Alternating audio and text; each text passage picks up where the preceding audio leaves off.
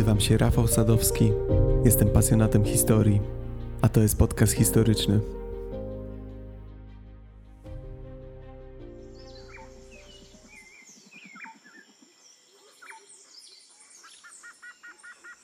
Jest 18 listopada 1978 roku. Znajdujemy się w Gujanie, państwie na brzegu Oceanu Atlantyckiego, sama północ Ameryki Południowej. Wokół nas setki kilometrów dżungli. Żar leje się z nieba, a wilgotność przekracza 90%. Otacza nas kilkadziesiąt białych domków, pola uprawne, zagrody dla zwierząt. To Johnstown, pierwsza na świecie wolna i niezależna marksistowska osada. Osada, która uosabia ideały komunizmu. Mieszka tu 900 osób. Wszyscy są członkami sekty, sekty zwanej Świątynia Ludu. Tymczasem wielebny Jim Jones, przywódca sekty, ogłasza alarm. Zbiera wszystkich swoich wyznawców pod zadaszoną wiatą. Wszyscy wykonują jego prośbę od razu, bez pytania. Wielebny Jim nie jest dla nich zwykłym księdzem ani pastorem. Oni wierzą, wiedzą, że wielebny to Bóg na ziemi i nie ma innego Boga prócz Jima Jonesa. Jim Jones włącza dyktafon i zaczyna przemawiać do swoich wyznawców. Oddajemy nasze życie, ofiarujemy je, albowiem mamy dość. To nie jest samobójstwo, to akty rewolucji w proteście przeciwko temu nieludzkiemu światu. Przez następne 45 minut bez przerwy przemawia do swoich wyznawców, podczas gdy oni po kolei podchodzą i piją napój jagodowy pomieszany z cyjankiem. Na taśmach śmierci na początku słychać radość. Od 20 minuty dochodzą krzyki bólu i płacz. Po 45 minutach słychać tylko ciszę. Jak doszło do tego, że 918 osób oddało cały swój dobytek na rzecz sekty? Porzuciło swoje rodziny, założyło socjalistyczną komunę w centrum dżungli, a następnie dobrowolnie popełniło samobójstwo. Posłuchajcie.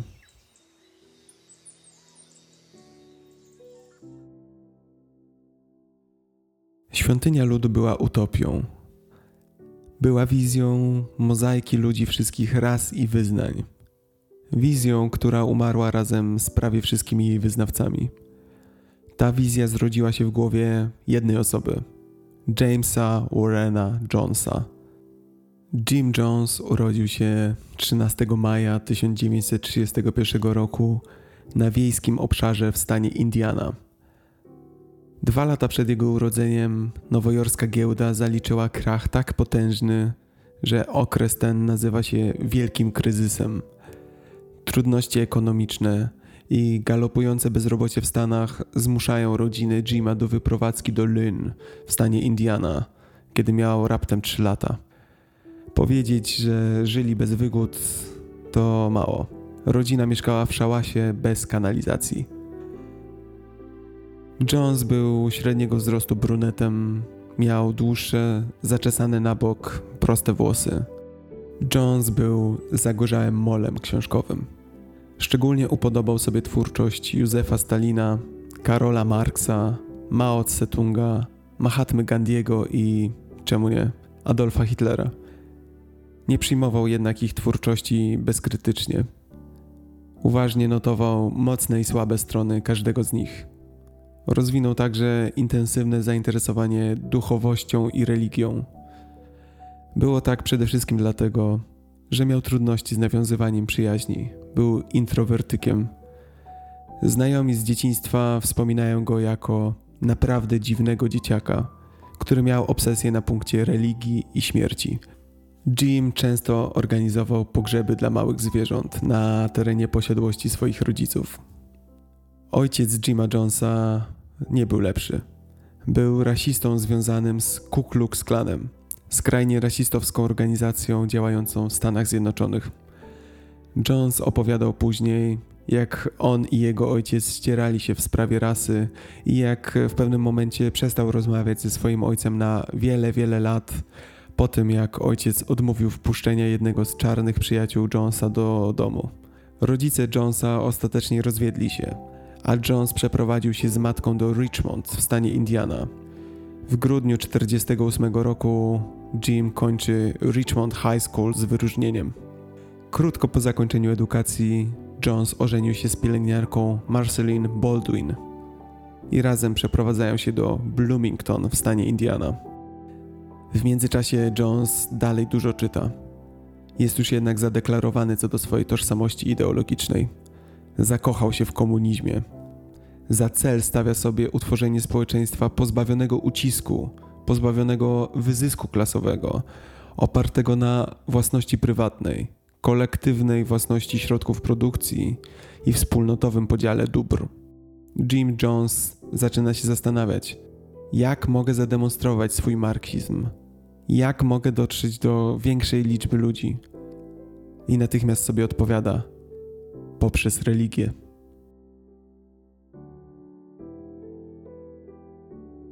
W 1952 roku Jones został pastorem studenckim w Somerset Southside Methodist Church, ale szybko opuszcza ten kościół, ponieważ władze nie chciały integrować się z Afroamerykanami. Dla Jonesa to potwarz. Widzi, że łatwiej będzie mu pójść na swoje, niż namawiać każdego hierarchę kościelnego z osobna do większej tolerancji rasowej. Zakłada więc swój własny kościół – na wynajętej powierzchni w Indianapolis, początkowo nazywając go Wspólnotą Kościoła Jedności. Jones ma więc już chwytliwą nazwę. Zastanawia się jednak, czym przyciągnąć potencjalnych wyznawców. Jak wiecie, w Stanach Zjednoczonych są setki małych kościołów. Swoje mikroreprezentacje mają katolicy, purytanie, baptyści, luteranie, mormoni, anglikani – Trzeba się jakoś wyróżnić. Jones w międzyczasie był świadkiem usługi uzdrawiania w kościele baptystów dnia siódmego. To dla niego strzał w dziesiątkę. Dochodzi do wniosku, że takie uzdrowienia mogą przyciągać ludzi i generować dochód. Dochód ten można następnie częściowo wykorzystać na pomaganie wiernym, tym samym przyciągając kolejnych wiernych. Pewnym problemem jest to, że Jones nie ma mocy nadprzyrodzonych nie może zatem legitymować się jakimikolwiek uzdrowieniami. Radzi sobie jednak z tym w ten sposób, że pierwsi wtajemniczeni członkowie po prostu zaświadczają o rzekomych uzdrowieniach Jonesa, których doświadczyli za jego pośrednictwem. Te uzdrowienia udowadniano przez pokazywanie wątróbek drobiowych i innych tkanek zwierzęcych, które według Jonesa były tkankami nowotworowymi usuniętymi z ciała. Interes zaczyna powoli się kręcić. W 1956 roku Jones kupuje swój pierwszy budynek kościoła w ciemnoskórej dzielnicy Indianapolis. Zaczyna się również zastanawiać nad zmianą nazwy. Przez chwilę rozważa skrzydła wyzwolenia, lecz decyduje się ostatecznie na Kościół pełnej Ewangelii Świątyni Ludu. Po raz pierwszy w tym kontekście używa zwrotu świątynia ludu. Uzdrowienia Jonesa i rzekome objawienia zaczynają przyciągać coraz więcej ludzi. Jones wie, że należy nieustannie zwiększać rozgłos. Walka o wiernych między kościołami trwa. Świątynia ludu zorganizowała coś, co dziś nazwalibyśmy kolaboracjami. Duże konwencje religijne z innymi pastorami zielonoświątkowymi. Przy czym Jones nadal ukrywa fakt, że głównym celem jego religii jest rozsiewanie ideologii politycznej. Jonesowi nie można odmówić charyzmy. Jego konwencje przyciągnęły aż 11 tysięcy członków. Rzecz jasna, Jones i inni kaznodzieje dalej przeprowadzają uzdrowienia. Nowo złowieni wierni byli pod takim wrażeniem, że ujawniali prywatne informacje. Numery telefonów, adresy, numery ubezpieczenia społecznego. Jones i członkowie świątyni rozpoczynają także tournée przez różne miasta w stanie Indiana i Ohio w celu rekrutacji i zbierania funduszy. Jim Jones wiedział, że USA są krajem nierówności rasowych i świadomie grał tą kartą. Świątynia kładła nacisk na egalitarne, równościowe ideały, prosząc na przykład członków, aby przychodzili w zwykłych ubraniach, aby biedni nie czuli się nie na miejscu. Jednocześnie każdy, kto zgłosił się z potrzebą, miał zapewnioną przez świątynię opiekę i schronienie. Jeden z członków świątyni wspominał po latach, że to, co łączyło każdego bez wyjątku, była potrzeba przynależności. Wkrótce świątynia zwiększyła liczbę ciemnoskórych członków z 15% do prawie 50%.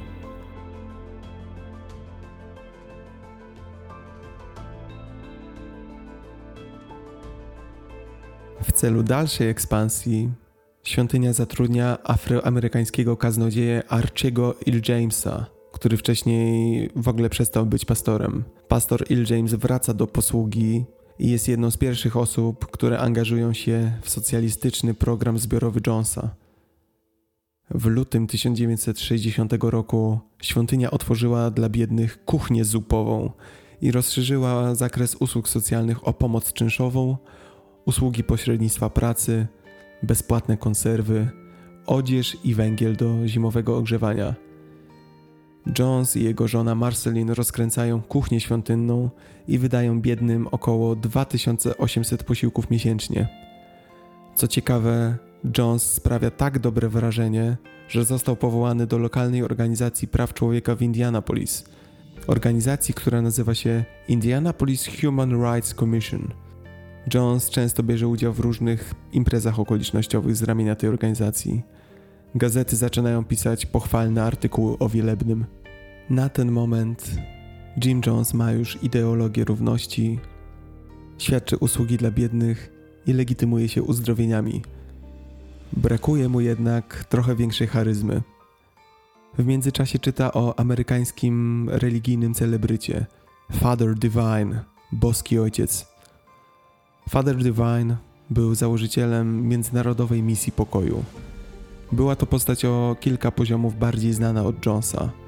Jones i członkowie świątyni odwiedzili boskiego ojca kilka razy. Oficjalnie wizyty te miały charakter stricte religijny, faktycznie jednak Jones nagrywał tego lidera i następnie godzinami analizował sposób, w jaki się wypowiada, jego mimikę, gestykulację. W 1959 roku, w kazaniu w swojej świątyni na Delaware Street, Jones po raz pierwszy przetestował nowy, ognisty styl przemawiania, który podpatrzył u boskiego ojca. But now, before you get mad, good Catholic friends, you saw the woman spit up her cancer and you got one, you know it. You want to get healed from it, don't you? Well, you better set and get the truth because it's the truth that sets you free. You saw the one that came out of her cast yesterday. You saw the blind eyes that were opened. You saw the back broken that was healed. You saw the one that was crippled up with arthritis in an accident that came running down. You saw all those. You saw the blinded eyes open. If you want to get that, honey, you better sit on your fanny and listen to what I got to say. If you don't like the truth, you never will get these healings. We've got a miracle package, and we save that miracle package. We save that resurrection package for those folks that like black liberation. Hey, God! Słyszycie? Jones niemal śpiewa. Robi pauzy. Bawi się głosem. Taki sposób przemawiania porywa tłumy.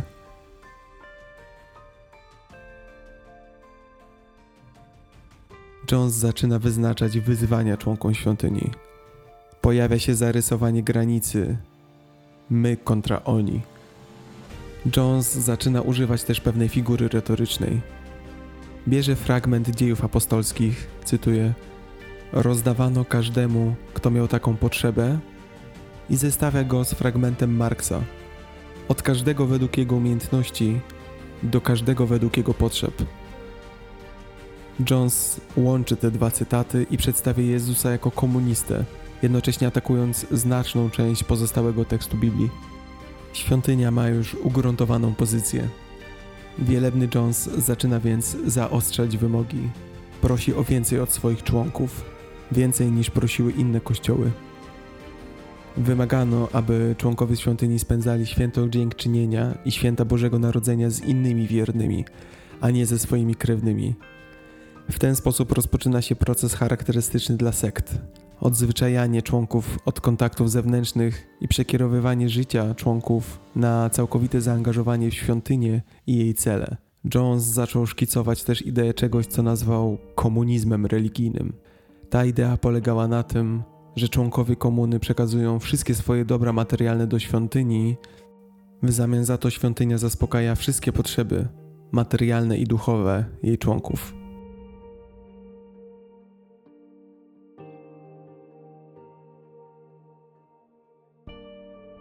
Jak właściwie działa sekta? Wydaje mi się, że wyjaśnienie tego będzie kluczowe w kontekście dalej opowiadanej historii. Psychologowie dzielą działania sekty na trzy etapy. Pierwszym etapem jest uwodzenie, miłość. Werbownik, czyli osoba, która próbuje wciągnąć cię do sekty, jest zawsze osobą niezwykle życzliwą, otwartą i sympatyczną.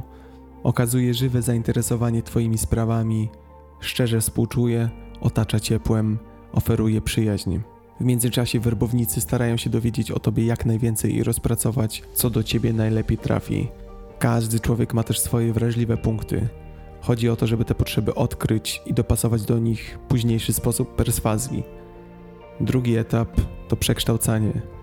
Sekta chce spowodować u człowieka trwałą zmianę tożsamości.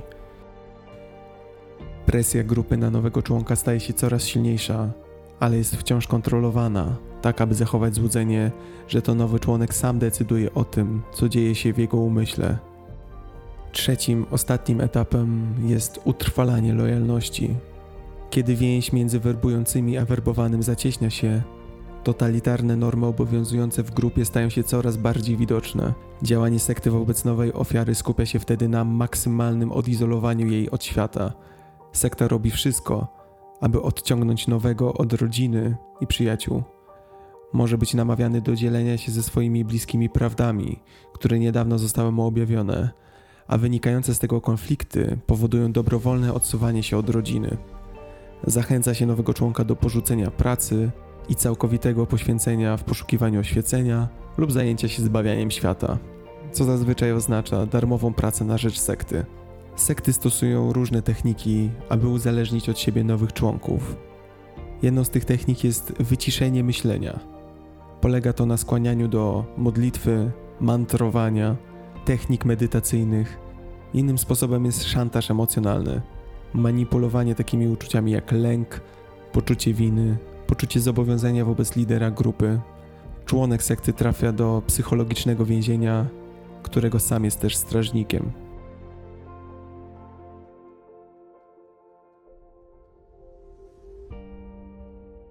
Wracamy do naszej historii. Mamy rok 1959. Rozpoczyna się komunistyczna rewolucja na Kubie. Jones śledzi ten temat w mediach i jest pod dużym wrażeniem tego, jak idee równościowe wywracają cały ład państwowy i de facto ustanawiają nowy komunistyczny ustrój. Wielebny widzi w Kubańczykach duchowych sojuszników. Czym prędzej udaje się więc do narodu wysperskiego w 1960 roku i podejmuje próbę przekonania biednych czarnych Kubańczyków do przeniesienia się do swojego zboru w Indianie. To jednak pierwsze fiasko Jonesa. Kubańczycy nie są zainteresowani nawróceniem. Jones dochodzi do wniosku, że same uzdrowienia i równość to za słaby magnes. Trzeba również pokazać wspólne zagrożenie, przed którym świątynia ludu będzie jedynym schronieniem. A co bardziej przemawia do wyobraźni niż wybuch atomowy? Jones ogłasza więc, że miał wizję, w której Indianapolis i Chicago zostały zniszczone w wyniku ataku nuklearnego. Zaczyna przekonywać członków świątyni, że muszą szukać nowej lokalizacji. Przenosimy się więc do Kalifornii. Mamy rok 63 i Jones na całego zaczyna ognistą retorykę. Otwarcie ujawnia w kazaniach świątynnych swoją koncepcję apostolskiego socjalizmu, w tym okresie Jones głosił nowym członkom, że choć w każdym z nich jest Duch Święty, to uzdrawiająca moc Jonesa pozwala wyzwolić Chrystusa rewolucji. Głosił także, że Stany Zjednoczone są antychrystem, a kapitalizm to system antychrysta. W ten sposób jasno zostaje zarysowany podział my kontra oni. Religijne przesłanie świątyni przeszło w tym okresie do czegoś pomiędzy ateizmem bo odrzucano istnienie istoty wyższej, a przekonaniem, że Jones był postacią podobną do Chrystusa. Jones przewiduje, że już za dwa lata nastąpi holokaust nuklearny, po którym ocaleni stworzą na Ziemi nowy, socjalistyczny Eden. W związku z tym nie ma czasu do stracenia. Świątynia musi zgromadzić tyle ludzi, ile się da w jak najkrótszym czasie. W lipcu 65 roku Jones deleguje 140 członków, z których połowa była czarnych, do Redwood Valley i oficjalnie otwiera tam swój kościół. Dołączenie do świątyni ludu prokuratora okręgowego Timothy'ego Steina znacząco zwiększyło wiarygodność świątyni w okolicy i szybko powiększyło liczbę członków. Im więcej wyznawców ma Jones, tym bardziej pozwala sobie na skrajne opinie. Zaczął szydzić z tradycyjnego chrześcijaństwa jako religii wyrzutków. Jednocześnie określa Biblię jako księgę, która usprawiedliwia dominację białych mężczyzn nad kobietami i kolorowymi ludźmi. Wie jednak, że niektórych może odrzucać radykalizm. Dlatego jednocześnie publikuje broszurę, w której jego poglądy ujęte są w wersji, możemy powiedzieć, light. Opisuje z jednej strony sprzeczności, okrucieństwa w Biblii, ale także stwierdza, że Biblia zawiera wiele prawdy.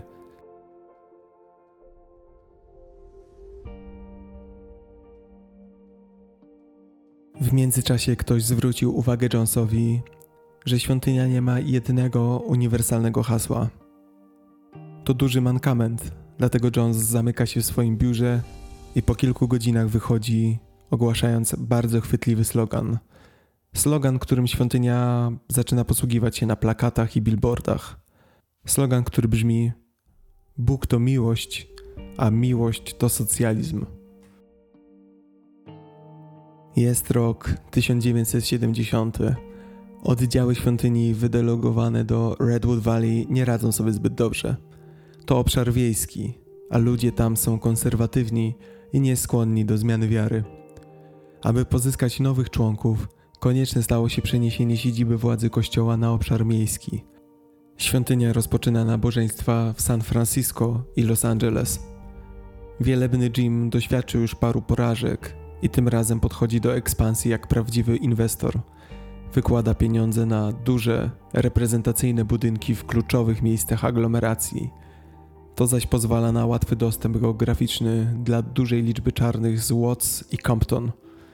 Dzięki temu w połowie lat 70. świątynia miała już 3000 członków. Wraz z przeprowadzką do San Francisco, świątynia coraz bardziej podkreślała, że jej członkowie żyją wspólnie. Podkreślano przede wszystkim dyscyplinę fizyczną dzieci, a następnie dorosłych. Świątynia w San Francisco również starannie weryfikowała przybyszów poprzez szeroko zakrojony proces ciągłej obserwacji. Świątynia wyróżniała się spośród innych ruchów religijnych jawnym, bardzo lewicowym i rewolucyjnym przesłaniem.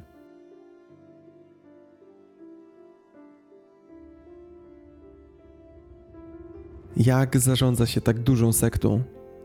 Wiele opracowań o świątyni ludu opisuje Jima Jonesa jako autokratę, lidera. To nie była prawda. W rzeczywistości świątynia posiadała złożoną strukturę przywództwa z mocą decyzyjną nierównomiernie rozproszoną wśród jej członków.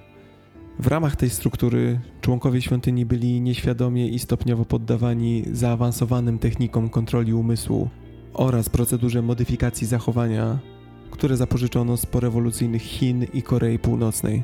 Świątynia ściśle określała granice, które wrogowie przykład zdrajcy świątyni, przekraczają na własne ryzyko. Na szczycie hierarchii oficjalnie znajdowała się wybrana grupa białych kobiet, głównie z wykształceniem wyższym, która to grupa była twarzą świątyni obok Jima Jonesa. Kobiety te podejmowały się najbardziej wrażliwych misji świątyni. Grupę tę często uważano za tajną policję wśród członków. Komisja planowania świątyni to jej zarząd. W ciągu tygodnia członkowie zbierali się na spotkania w różnych lokalizacjach, czasem do białego rana. Komisja planowania była odpowiedzialna za codzienne działania świątyni, w tym za kluczowe decyzje, planowanie finansowe, decyzje prawne oraz nadzór.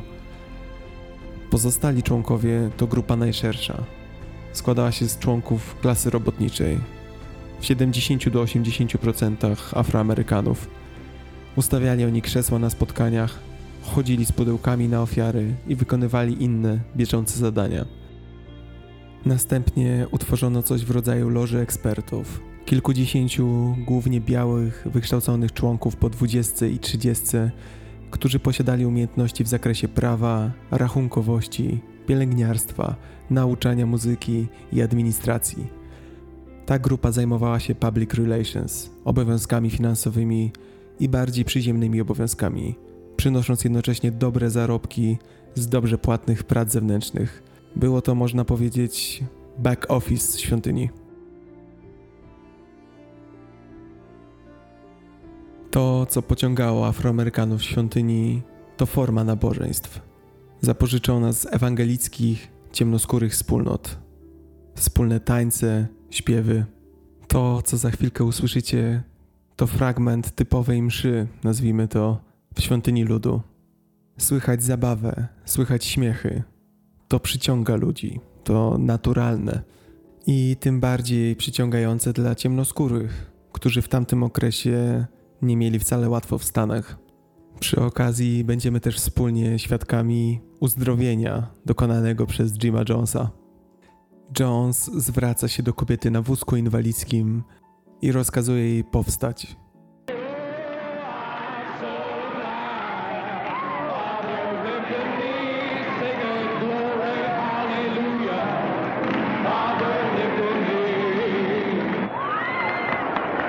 The doctor has relieved you from your work in the second row.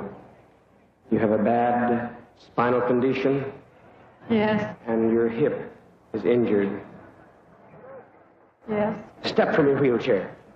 Begin to step from your wheelchair.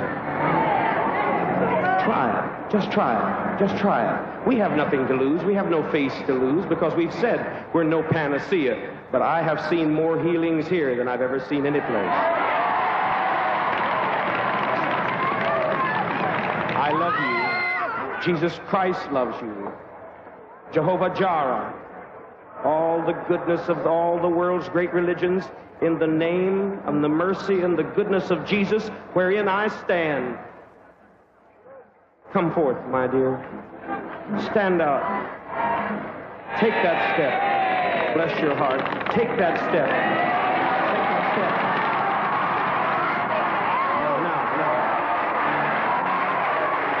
Now, now. Move forward. Muszę wam przyznać, że największe wrażenie w tych nagraniach zawsze robi na mnie reakcja tłumu. To jakaś zbiorowa ekstaza. Zastanawiam się, co bym czuł, gdybym był tam w budynku świątyni ludu, a wokół mnie dokonywałyby się uzdrowienia. Ludzie wstawali z wózków inwalidzkich, zrzucali gips. To jakaś kompletnie abstrakcyjna wizja, ale ta wizja działa się naprawdę w latach 70. w Stanach i na tę wizję łowiono tysiące osób.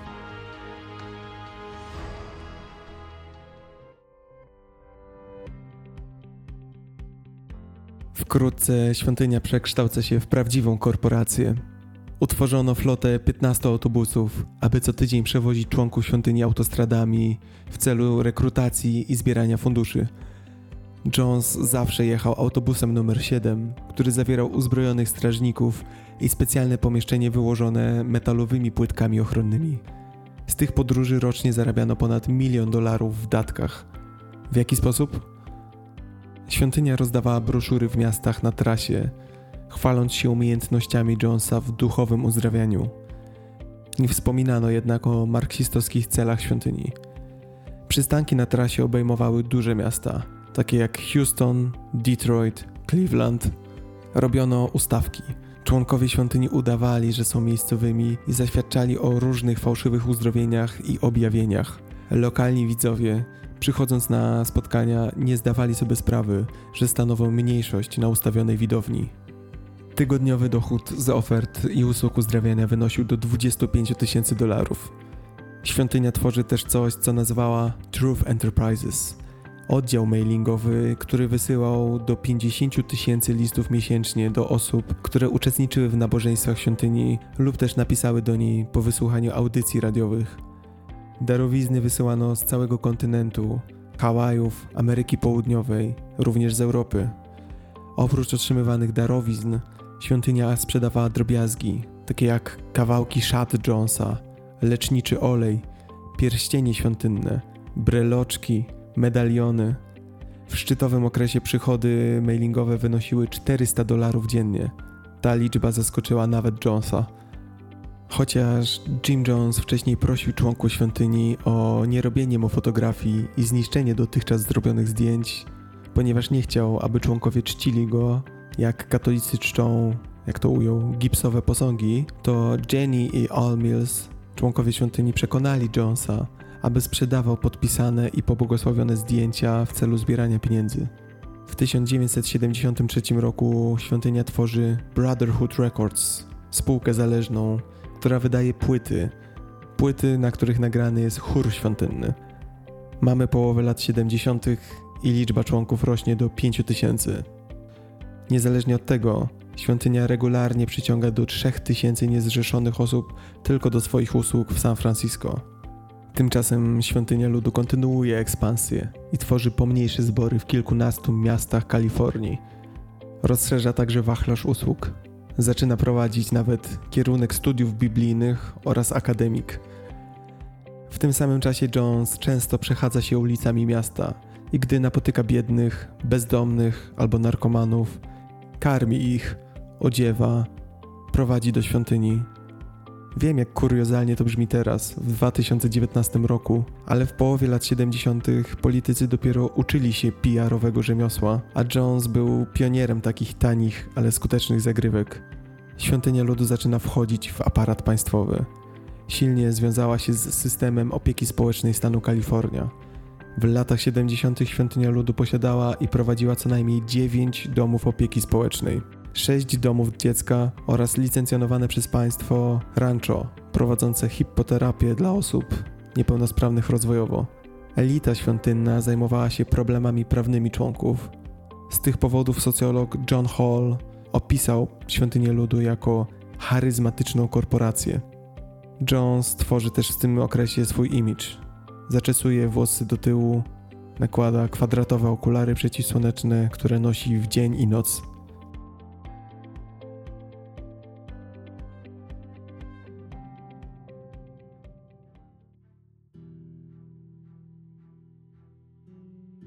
Zaczynają się w tym okresie pierwsze potknięcia. Ponieważ o świątyni jest naprawdę głośno, IRS, Internal Revenue Service, czyli amerykański urząd skarbowy, zaczyna prowadzić dochodzenie w sprawie zwolnienia świątyni z podatku religijnego.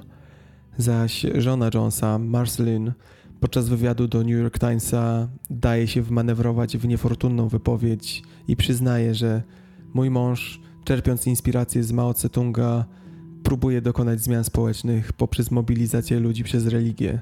Przyzna też, że Jones raz rzucił Biblię na stół, wykrzykując: Muszę zniszczyć tego papierowego idola. Co więcej, w 1972 roku młody redaktor Lester Kinslovin w gazecie San Francisco Examiner publikuje serię artykułów o świątyni ludu.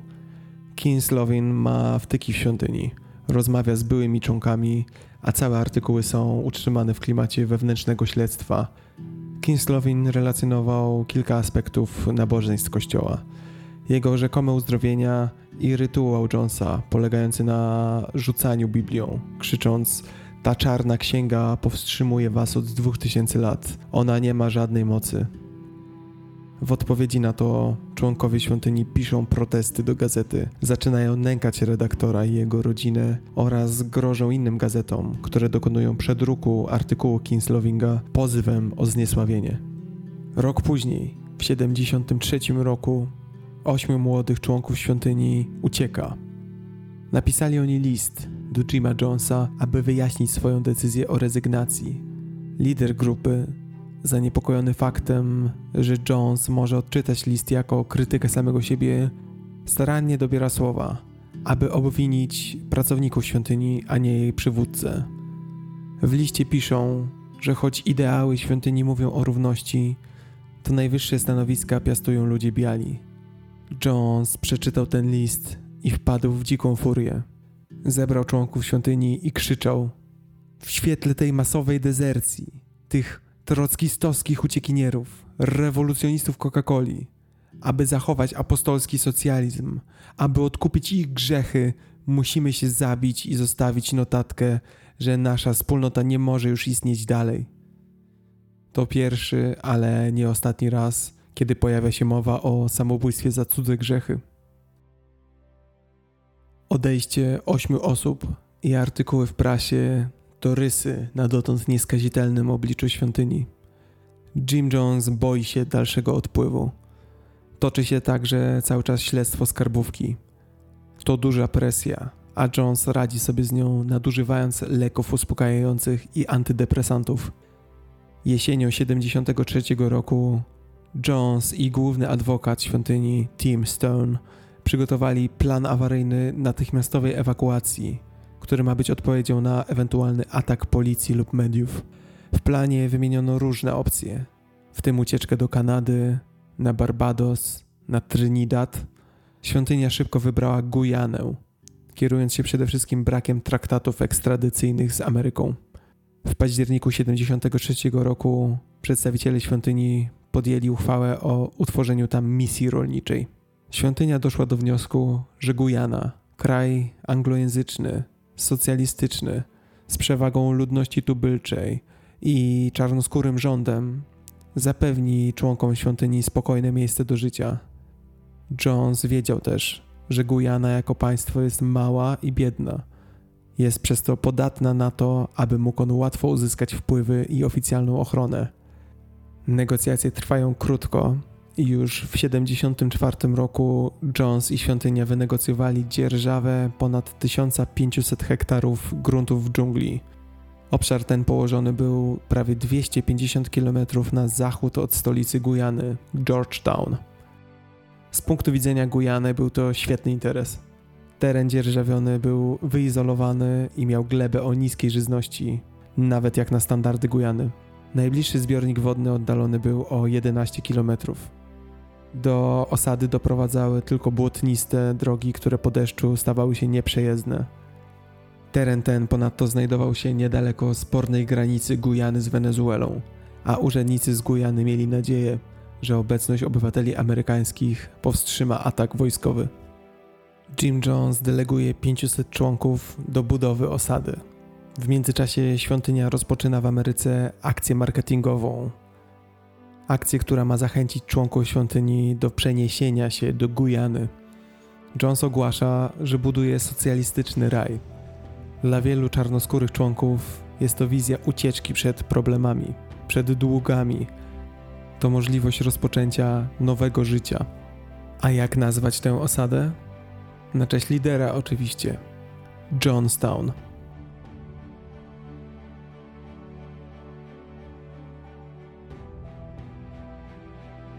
Jonestown było reklamowane jako życzliwa społeczność komunistyczna, a Jim Jones twierdził: Wierzę, że jesteśmy najczystszymi komunistami na świecie. Żona Jonesa, Marceline, opisała tę osadę jako oddaną w imię socjalizmu, całkowitej ekonomicznej i rasowej równości. W Jonestown żyjemy wspólnie. Wielebny Jones stawia sprawę jasno. Choć świątynia zaczęła działać w Ameryce, to dopiero w Gujanie może w pełni realizować projekt modelowego apostolskiego socjalizmu. Świątynia zaczyna produkować filmy. Filmy, które kolportuje wśród członków i które zachęcają do przenosin do Jonestown. Posłuchajmy. Because of Father's example here in Guyana, we're building equipment and doing things to feed hungry people and set up a little town, an actual community or a country of our own where we can live the way we like to live with our own lifestyle, not to be interfered people from the outside and to help starving masses of the world. It's the most beautiful place I've ever been in all my life. There's so many wonderful things about it. This is a beautiful place here, and it's it's fun over here. It's really good. There. I do not want to go back in any way, shape, or form to uh, to the states. I can't help but say that none of this would have been possible had it not been for Jim Jones. Daliście się namówić? Wsiądźmy więc na ciężarówkę, wjedźmy razem w dżunglę i wybierzmy się do Jonestown. Jedziemy długo, błotnistymi drogami. Wokół wszędzie rosną gęste zarośla. Komary tną niemiłosiernie. Nie ma czym oddychać. Powoli jednak zbliżamy się do celu. Mijamy bramę Welcome to Jonestown. Jesteśmy gotowi zacząć nowe życie. Lepsze życie. Wokół wykarczowanej dżungli rozpościera się morze białych, małych domków. Wielebny Jim wita nas osobiście i prowadzi do jednego z nich. Jakie życie nas tutaj czeka?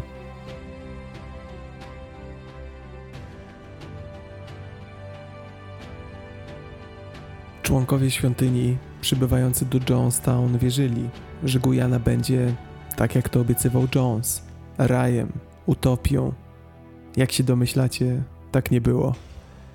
Przyjemne filmy reklamowe, które wysłuchaliśmy, zastępowane po przybyciu były sowieckimi krótkometrażowymi propagandowymi filmami dokumentalnymi o problemach społecznych, głównie tych dotykających Amerykę.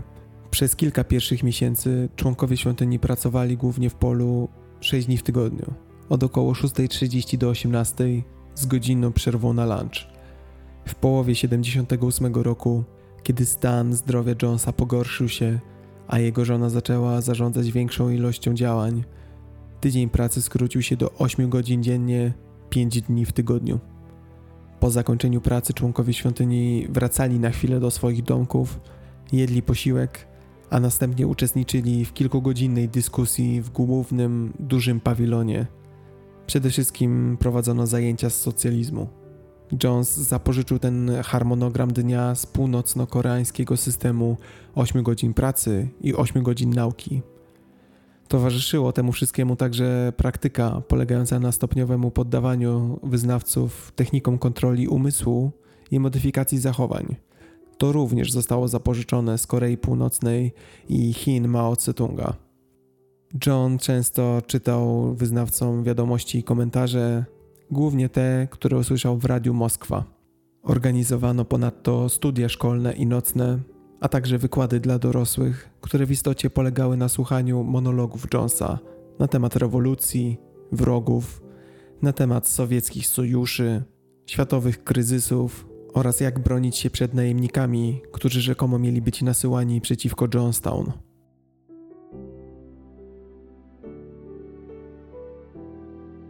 Wyobraźcie tylko to sobie, codziennie uczestniczyć w takich wykładach jak ten.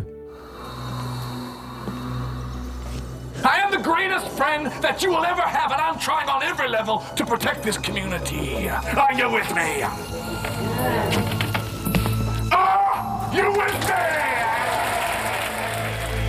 So I must warn you again and again to be together with the community. Jeśli myślicie, że te wykłady można było ominąć, to grubo się mylicie. Dyskusje organizowane przez Jonesa często przybierały formę przysłuchiwania poszczególnych osób. Jones czytał fragment danego newsa albo artykułu, a następnie pytał się o przemyślenia swojego wyznawcy, a potem przez następną godzinę prostował go i wygłaszał jedyną słuszną wersję. Oprócz sowieckich filmów dokumentalnych, Jones wyświetlał swoje ulubione filmy polityczne, takie jak Dzień Szakala. Każdy z tych filmów był wielokrotnie wyświetlany i szczegółowo analizowany przez Jonesa. Co ciekawe, nagrania ze spotkań pokazują, jak bardzo sfrustrowany był Jones, gdy nikt nie uważał jego filmów za interesujące albo nie rozumiał przesłania, które Jones na nich przekazywał. Nie można jednocześnie było oglądać żadnych filmów na własną rękę, w czterech ścianach. Wszystko musiało się odbywać w obecności personelu świątyni, który mógł interpretować materiał dla widza. To oznaczało ciągłą krytykę kapitalizmu i pochwałę marksistowsko-leninowskich przekazów w materiałach. Jakby tego było mało, Jones nagrywał swoje przemówienia na kasetę, które to przemówienia następnie były częścią stałych transmisji przez wieże głośnikowe w Johnstown, tak że wszyscy członkowie mogli je usłyszeć w ciągu dnia i nocy. Jim Jones czytał również wiadomości i przedstawiał Stany Zjednoczone jako kapitalistycznego, imperialistycznego złoczyńcę, podczas gdy przywódcy socjalistycznych krajów, tacy jak Kim Il-sen, Robert Mugabe i Józef Stalin, byli zawsze przedstawiani w pozytywnym świetle. Johnstown było kompletnie odcięte. Nie było telefonów ani poczty. Nie mieli również radia ani telewizji. Kontakt ze światem zewnętrznym utrzymywany był poprzez radio krótkofalowe. Cała komunikacja głosowa z San Francisco i stolicą Gujany była transmitowana za pomocą tego radia, od zwykłych zamówień po poufne interesy świątyni.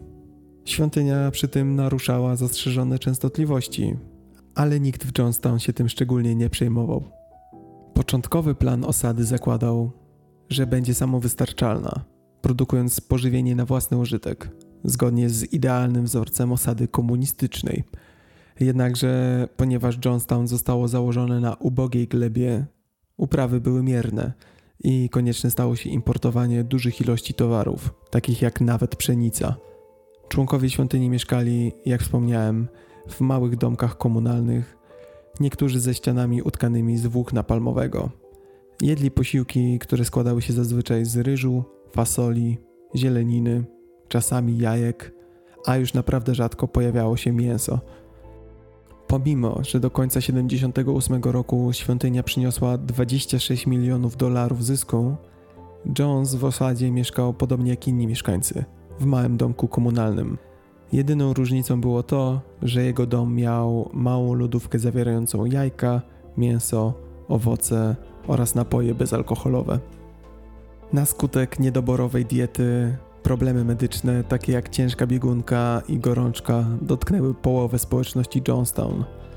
W międzyczasie okazało się także, że zarządzanie tak dużym obiektem jak osada przekracza zdolności organizacyjne Jonesa. Budynki zaczęły popadać w ruinę, a na pola wkradły się chwasty.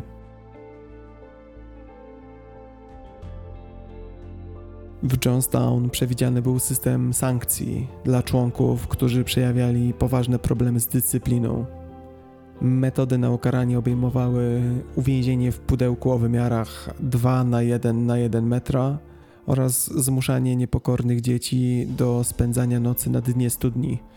Czasem wieszano je do góry nogami. Ta dziura tortur, jak ją nazywano, stała się przedmiotem plotek wśród Gujańczyków. W Johnstown funkcjonowało także coś, co nazywało się oddziałem intensywnej opieki. W istocie była to przymusowa lecznica. Najbardziej niepokornych członków odurzano tam lekami jak torazyna, pentanol sodu, hydrat chloralu, demerol i valium.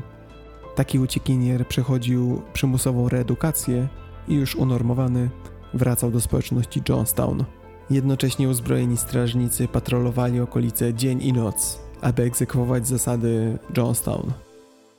Tak jak wspomniałem, kluczem do utrzymania w ryzach sekty jest tworzenie poczucia nieustannego zagrożenia. Jones często przemawiał do członków świątyni w sprawie bezpieczeństwa. Oświadczał, że CIA i inne agencje wywiadowcze konspirują z kapitalistycznymi świniami, aby zniszczyć osadę i aby skrzywdzić jej mieszkańców. W ten sposób Jones przedstawiał się jako jedyny obrońca.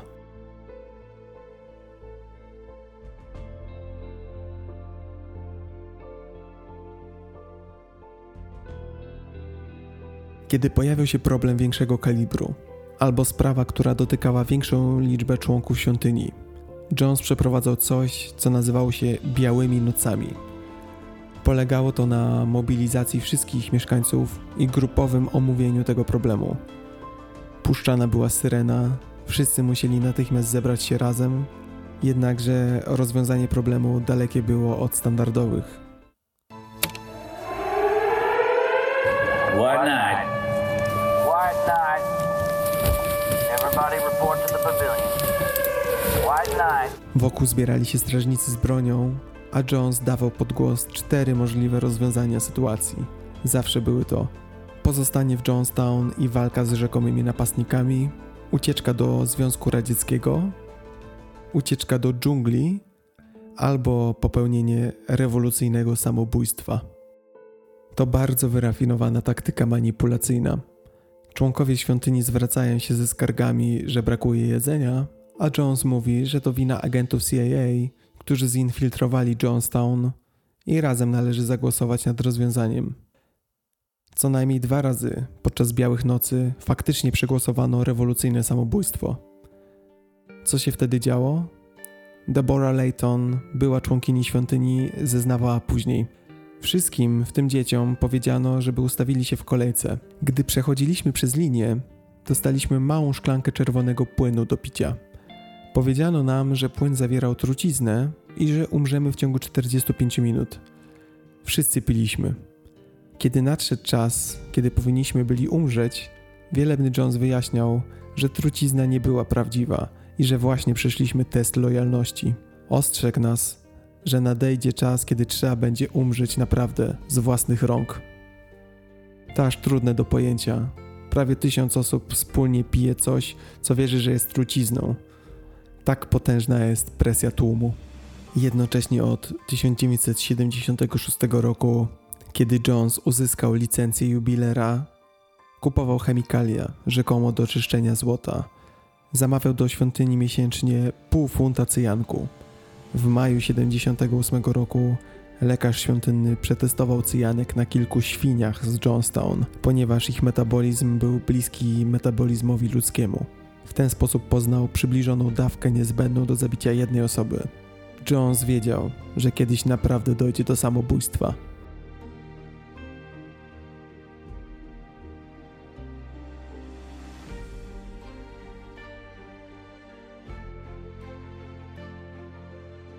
We wrześniu 77 roku byli członkowie świątyni Tim i Grace Stone wytoczyli w sądzie w Georgetown powództwo o wydanie ich pięcioletniego syna Johna ze świątyni. Swojego syna uprzednio oddali w opiekę Jima Jonesa i teraz przebywał on wraz z pozostałymi członkami w Johnstown.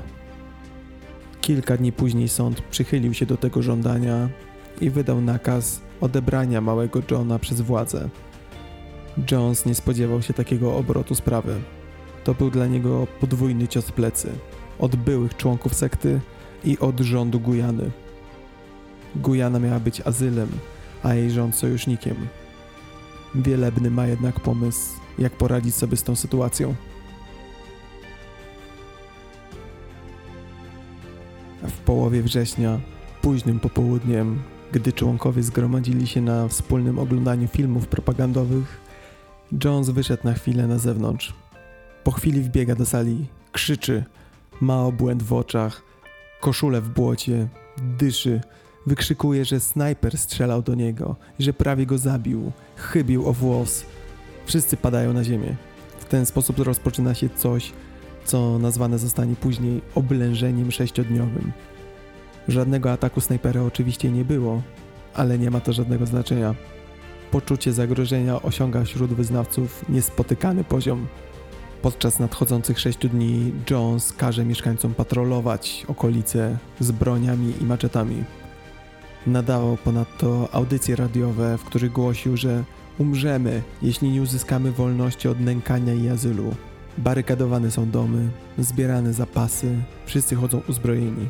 Wiceminister spraw wewnętrznych Gujany, widząc rozmiar paniki, zapewnia w końcu, że siły obrony Gujany nie zaatakują Johnstown w celu realizacji nakazu sądowego.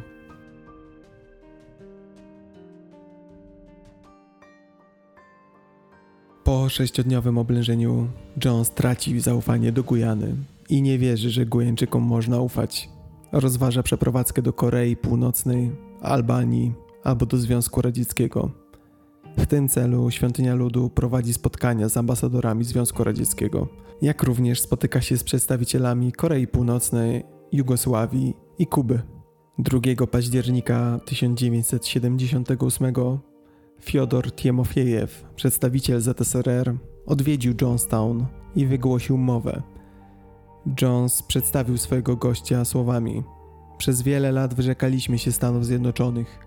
Związek Radziecki jest naszą duchową ojczyzną. Timofiejew ogłasza: Związek Radziecki chciałby przekazać nasze najszczersze i najgłębsze pozdrowienia mieszkańcom tej pierwszej socjalistycznej, komunistycznej wspólnoty Stanów Zjednoczonych Ameryki w Gujanie i na świecie. Jest powszechnie wiwatowany. Po wizycie członkowie świątyni spotykali się prawie co tydzień z Timofiejewem, aby omówić potencjalny sowiecki eksodus. Zapowiada się, że Johnstown dość znacząco zmieni swoją lokalizację.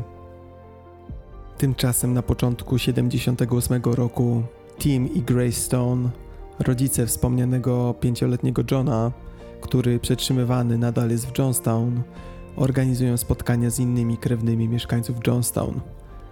Razem nazywają siebie zaniepokojonymi krewnymi Concerned Relatives. Ojciec Johna rozpoczyna kampanię pisania listów do sekretarzy stanu i do rządu Gujany. Ponadto udaje się do Waszyngtonu, aby spróbować rozpocząć dochodzenie. Stone pisze też do kongresu Białą Księgę, w której szczegółowo opisuje swoje skargi i błaga kongresmenów o wpłynięcie na premiera Gujany. 91 kongresmenów podpisało się pod tą księgą, w tym kongresmen Leo Ryan. Leo Ryan jeszcze o tym nie wie, ale niebawem odegra bardzo istotną rolę w upadku świątyni. 13 lutego 78 roku Jones poddał się wywiadowi z reporterem San Francisco Examiner Timem Rittermanem. Jonesowi wydawało się, że jest dobrze przygotowany do rozmowy, jednak wpadł w wiele pułapek zastawionych przez dziennikarza. Skutki tego wywiadu są druzgocące dla reputacji świątyni. W tym samym czasie zdrowie Jonesa znacząco podupada. Wielebny zapadł na infekcję płuc, zaczyna nadużywać Valium, stymulantów, LSD i barbituranów. Swoim wyznawcom ogłasza, że ma raka. Był to podstęp mający na celu wzmożenie współczucia i wzmocnienie wsparcia. Z tamtego okresu dostępne są taśmy audio, które potwierdzają pogarszającą się kondycję fizyczną Jonesa. Skarży się on na wysokie ciśnienie, szybką utratę masy ciała, chwilową ślepotę, drgawki, a także na obrzęk kończyn. Jim Jones często wspomina o chronicznej bezsenności. Powtarza, że nieraz po cztery dni nie śpi. Podczas spotkań i wystąpień publicznych jego niegdyś ostry głos często brzmi niewyraźnie. Jones od czasu do czasu nie kończy zdań, nawet podczas czytania maszynopisów przez radiowęzeł. Coraz trudniej się z nim porozumieć. Każda rozmowa na dowolny temat szybko zmienia się w dyskusję o tym, że agenci infiltrują świątynię i że zagrożenie jest większe niż kiedykolwiek. Kiedy zaś Jones przebudza się, to jego przemówienia są jeszcze ostrzejsze niż do tej pory. Sure, you gotta love principle, but don't say hate is my enemy. What did they say? What's that word? Hate is my enemy. I gotta fight it day and night. What else is the line? Love is the only weapon. Shit! Bullshit! Martin Luther King died with love. Kennedy died talking about something he couldn't even understand, some kind of generalized love, and he never even backed it up. He shut down. Bullshit! Love is the only weapon with which I got to fight. I got a hell of a lot of weapons to fight. I got my claws, I got compasses, I got guns, I got dynamite, I got a hell of a lot to fight. I'll fight, I'll fight, I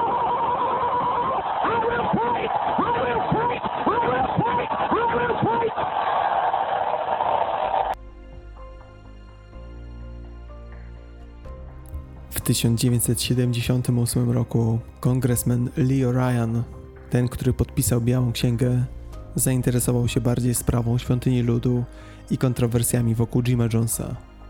Ogłosił w prasie, że odwiedzi Johnstown i osobiście zweryfikuje, co się tam właściwie dzieje. 14 listopada 1978 roku Ryan poleciał do Johnstown wraz z delegacją. W skład tej delegacji wchodzili przedstawiciele zaniepokojonych krewnych oraz szereg reporterów i dziennikarzy. Kongresmen przed lądowaniem zwraca się do całej załogi. Moi drodzy, zbliżamy się do lotniska. To była długa podróż.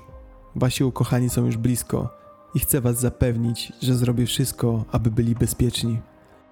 Ktoś pyta, czy mamy oficjalne zaproszenie od Jonesa? Kongresmen odpowiada, nie ma możliwości, żebyśmy nie wyjechali do Jonestown i nie zabrali stamtąd każdej osoby, która będzie chciała wrócić.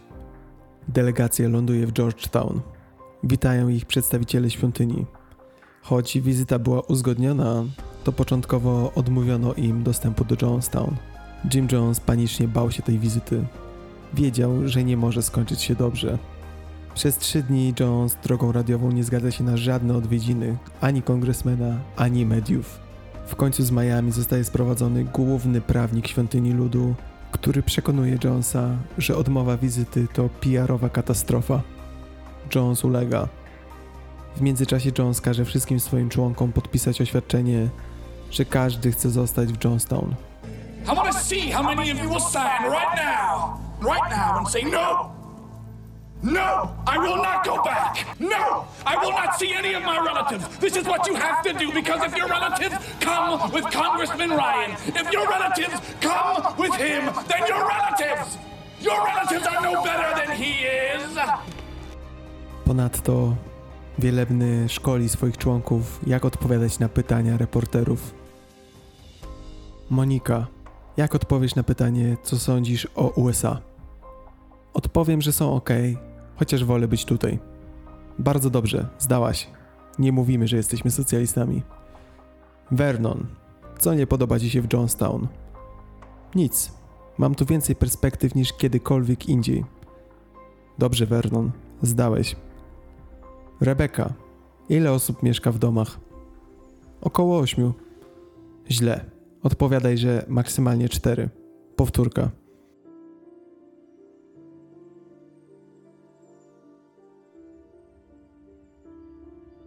Jest piątek, 17 października 1979 roku. Delegacja leci samolotem z Georgetown do Johnstown. Lądują na polowym lotnisku w wykarczowanej dżungli, 8 km od Johnstown.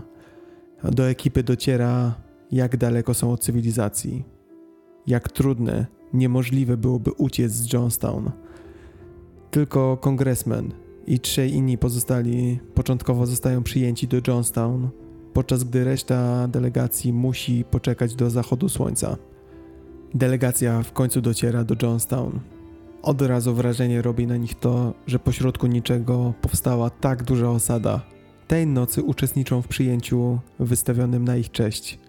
Gra lokalny zespół, a podczas przyjęcia witani są wyjątkowo ciepło. Jedynie Jim Jones narzeka na swoje zdrowie i skarży się na rządowe spiski. Potępia ataki prasy i swoich wrogów. Kongresmen Ryan jest zaskoczony. Tańce, muzyka, fiesta. Wszyscy cieszą się życiem i są zatroskani tylko o wielebnego. Zapada zmrok. Członkowie delegacji widzą, że Jones jest w kiepskim stanie. Mówi wolno, traci wątek. Nieustannie opowiada o swoich wrogach. Coraz bardziej do jego mowy wkrada się paranoja. Zaczyna przeklinać dzień, w którym się urodził.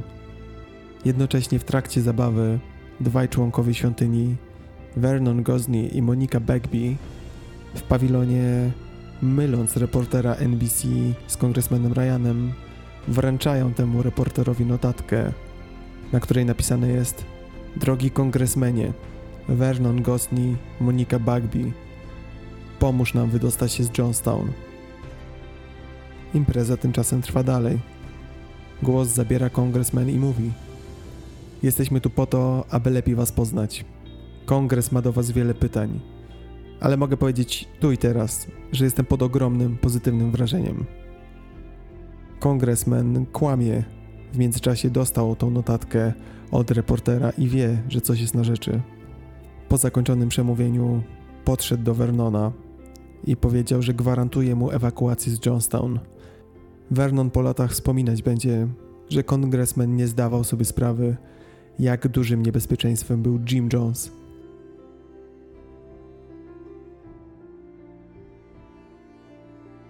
Jest wczesny ranek 18 listopada, sobota. Marceline, żona wielebnego, oprowadza reporterów po Johnstown. Jest wyraźnie dumna z osiągnięć swojego męża. Szczególnie chwali się nowonarodzonymi dziećmi, które zostały poczęte już w Johnstown. Ale to już prawie doba, odkąd w osadzie przybywa kongresmen Ryan. To ośmiela członków. Kolejne osoby proszą o delegację, o eskortę z Johnstown.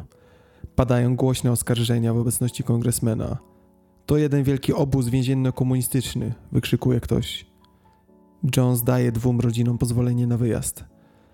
W międzyczasie rozpoczęła się gwałtowna, tropikalna ulewa. Między członkami rodzin zaczyna dochodzić do dantejskich scen. Część chce odchodzić z Johnstown, pozostali ich zatrzymują. Ostatecznie 12 osób deklaruje, że odchodzi. Jim Jones udziela ostatniego wywiadu do kamery. Jest roztrzęsiony. Błaga, aby dziennikarze zostawili ich w spokoju. Odejdźcie, odejdźcie stąd, zostawcie nas. Kongresmen rozmawia z Jonesem, uspokaja go. Mówi, że to raptem kilkanaście osób z 900, że to nic takiego. Jones jest już jednak w innym świecie. Kompletnie zatracił się w swojej paranoi. Poci się, trzęsie. Posłuchajcie. Well, you never accomplished what you set out. I'm, I'm a perfectionist. I mean, we wanted to fade out the, the whole arena of public attention, but obviously we haven't because of lies. I never, never understood how people could lie with such total freedom and conviction. Im dalej trwa ten wywiad, tym większą paranoję popada Jones. Are you people gonna just, just leave us? I just beg you, please, just leave us. I'm gonna go say goodbye to them. W tym momencie jasne jest, że Jones wiedział, że wizyta nie zostanie odebrana w pozytywny sposób. Wiedział, że dni Jonestown są już policzone. Ostatecznie kongresmen Ryan zabiera grupę uciekinierów na ciężarówkę. Na krótko przed odjechaniem członek kasty zarządzającej, Larry Layton, również żąda dołączenia do grupy. Kilku uciekinierów wyraża swoje podejrzenia na temat motywów Laytona. Zbyt głęboko był on powiązany z Jonesem, aby od tak uciekać. Jak się później okaże, ich obawy były słuszne. Layton został wysłany przez Jonesa.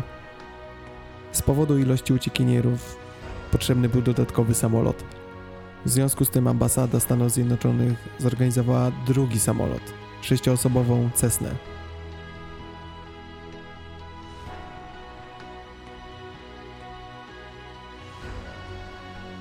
Jest godzina 16.30, kiedy świta dociera na pas startowy. Samoloty mają opóźnienie, jeszcze nie wylądowały.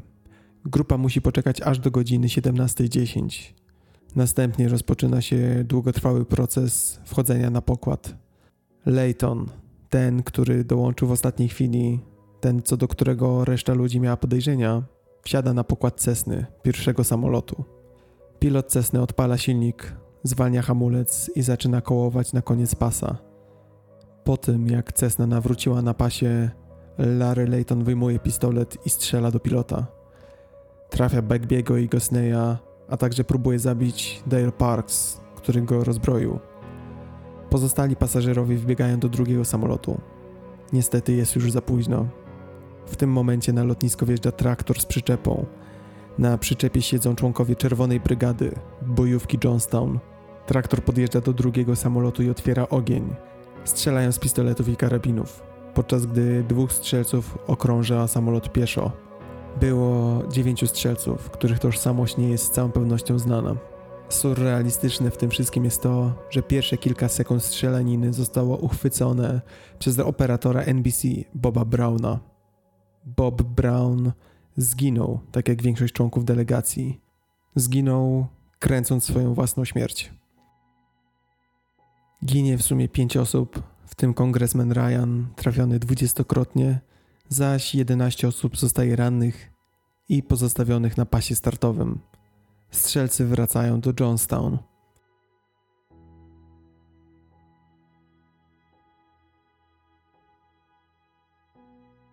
Jim Jones wie, że zabijając kongresmena, podpisał na siebie wyrok. Guyana z pewnością ich nie ochroni. Nie zaryzykuje konfliktu ze Stanami Zjednoczonymi. Lada moment wojska Stanów najadą na Johnstown. Po tym, jak Ryan wyjechał z Johnstown, żona pastora wyemitowała w systemie ogłoszenie, że wszystko jest w porządku i że prosi wszystkich o powrót do swoich domów. W tym czasie przygotowywano w dużej metalowej komorze napój jagodowy z pomieszanym walium, cyjankiem, hydratem chloralu i feneganem. 30 minut później Jim Jones zwraca się z ogłoszeniem do swoich wiernych i wzywa do natychmiastowego zebrania się w pawilonie. Kiedy wszyscy są już na miejscu, Jim Jones nastawia dyktafon i zwraca się do swoich wyznawców. Dawałem z siebie wszystko. Pomimo tego, co robiłem, garstka naszych ludzi swoimi kłamstwami uczyniła nasze życie niemożliwym. Nie ma sposobu, aby oderwać się od tego, co się dzisiaj wydarzyło. Kongresmen nie żyje. Myślicie, że ujdzie to nam na sucho? Zwariowaliście. Przylecą tu na spadochronach i zabiją nasze dzieci, zabiją starców, będą nas torturować. Nie pozwólmy na to. Jeśli nie możemy żyć w spokoju, to umrzyjmy w spokoju. Musimy dokonać rewolucyjnego samobójstwa. To chyba najbardziej surrealistyczny aspekt tej historii, że wszystko się nagrało. Przez 48 minut Jones kontynuuje swoje przemówienie, podczas gdy jego wyznawcy po kolei podchodzą i zażywają truciznę. Początkowo Jones brzmi pewnie, przemawia czysto, ale po pewnym czasie jego głos zaczyna drżeć i rwać się. W tle na początku słychać oklaski, radość, brawa. Od 20 minuty trucizna zaczyna działać i zaczyna być słychać krzyki, płacze. Po 48 minucie słychać już tylko ciszę. Chciałbym posłuchać z Wami paru fragmentów tej kasety. Całość znajduje się w opisie odcinka. Posłuchajmy najpierw pierwszej minuty kasety, kiedy wszyscy są jeszcze spokojni, nie wiedzą co ich czeka.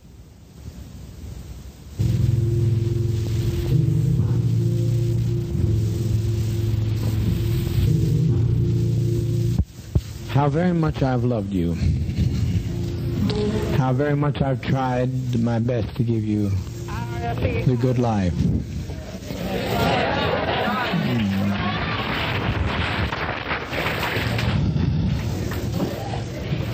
But in spite of all of that I've tried, a handful of our people, with their lies, have made our life impossible. There's no way to detach ourselves from what's happened today. To już minuta 30, kiedy trucizna zaczęła działać. Dalej grają organy. No more, no more, no more.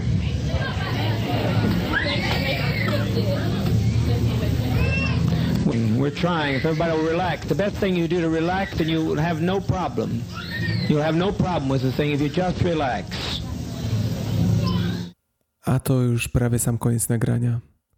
W pawilonie został Jones i garstka osób, które jeszcze nie zażyły trucizny. Jones mówi: Zabierzcie nasze życie od nas, nie chcemy go, jesteśmy już zmęczeni. To nie samobójstwo, to akt rewolucyjnego protestu przeciwko warunkom na tym nieludzkim świecie. Potem słychać już tylko organy. Take our life from us. We laid it down. We got tired. We didn't commit suicide. We committed an act of revolutionary suicide protesting the conditions of an inhumane world.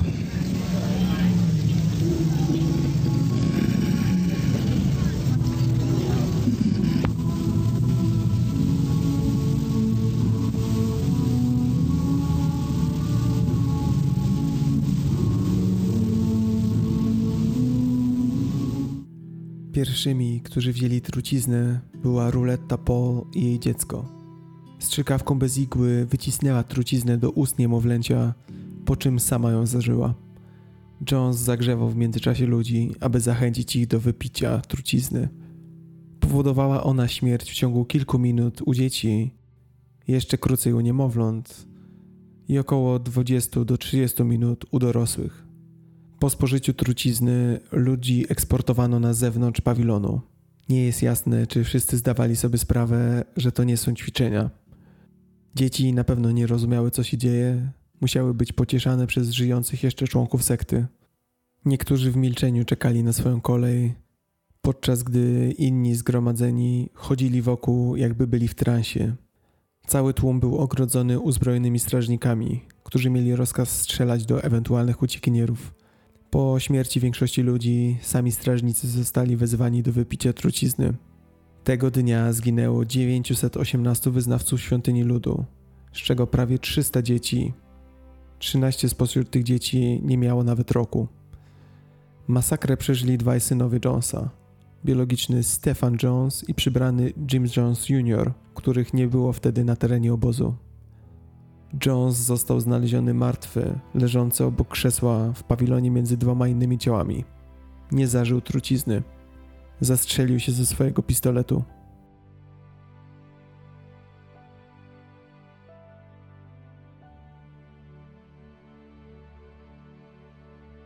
Przeżyły cztery osoby. Grover Davis, 79-latek, który położył się w rowie i udawał, że nie żyje, oraz Hyacinth Trash, 76-latka, która schowała się pod swoim łóżkiem. Lekarze przybyli na miejsce, stwierdzili, że widzieli ślady igieł na co najmniej 70 ciałach. Nie ustalono, czy te zastrzyki były zastrzykami ulgi, czy też w ten sposób wprowadzano truciznę. Tak jak wspomniałem, przede wszystkim truciznę połykano.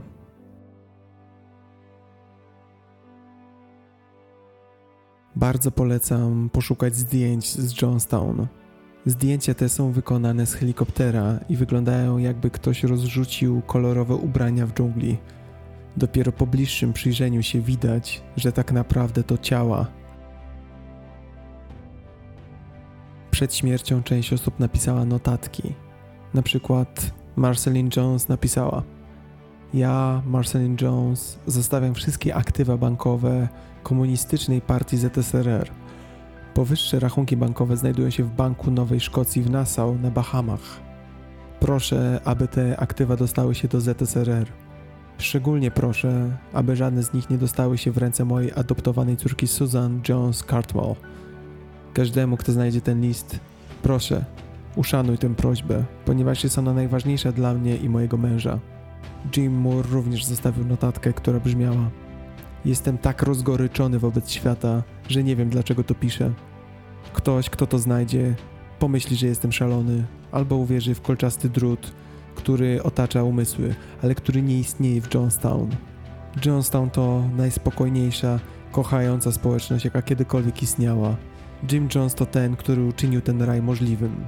Nie wierzcie w kłamstwa, które mówią, że Jim Jones jest głodnym władzy sadystą, że jest podłym człowiekiem. Jego nienawiść do rasizmu, seksizmu, elitaryzmu skłoniła go do stworzenia nowego świata dla ludzi, do tego raju w dżungli. Dzieci go uwielbiały, wszyscy go uwielbiali, a wy to zniszczyliście. Tego samego dnia, wieczorem 18 listopada, w siedzibie świątyni w Georgetown, w stolicy Gujany, członkini świątyni Sharon Amos otrzymała komunikat radiowy wzywający do popełnienia samobójstwa. Sharon odprowadza swoje dzieci w wieku 21, 11 i 10 lat do łazienki. Nożem kuchenny najpierw zabija najmłodsze dziecko, później starsze, a następnie wzajemnie ze swoją najstarszą córką razem podcinają sobie gardło. To nadal nie wszystkie ofiary świątyni ludu. Na miejsce tragedii były wezwane służby ratunkowe. Wielu ratowników, którzy w jednym miejscu dostrzegli ponad 900 ciał, zaczęło zapadać na choroby psychiczne. Nie radzili sobie z tak potworną tragedią.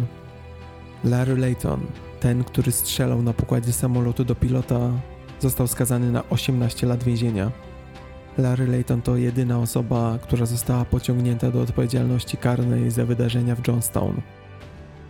Wydarzenia w Johnstown doprowadziły do utworzenia Cult Awareness Network, instytucji, która ma na celu pomoc członkom kultów i sekt. Do grupy należy Patricia, córka kongresmena Ryana, która aktywnie bierze udział w jej działaniach. Ciała ponad 400 zmarłych pochowano w masowym grobie na cmentarzu Evergreen w Kalifornii. W 2011 roku na cmentarzu wzniesiono pomnik. Początkowo rząd Gujany przejął opuszczony kompleks po Johnstown. Następnie zezwolił na ponowne zajęcie go przez uchodźców z Laosu.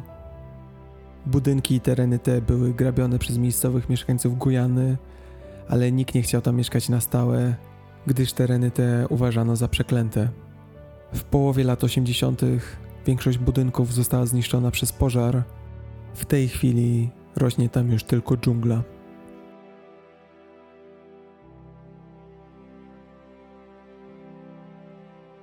Na początku tego odcinka zadałem pytanie, jak to się stało, że 918 osób dobrowolnie oddało swoje życie. Oceniając wydarzenia w świątyni ludu, musimy pamiętać, że członkowie nie oddawali swojego dobytku za nic. Otrzymywali w zamian coś, co jest najcenniejsze: poczucie przynależności, poczucie, że dla kogoś coś się znaczy.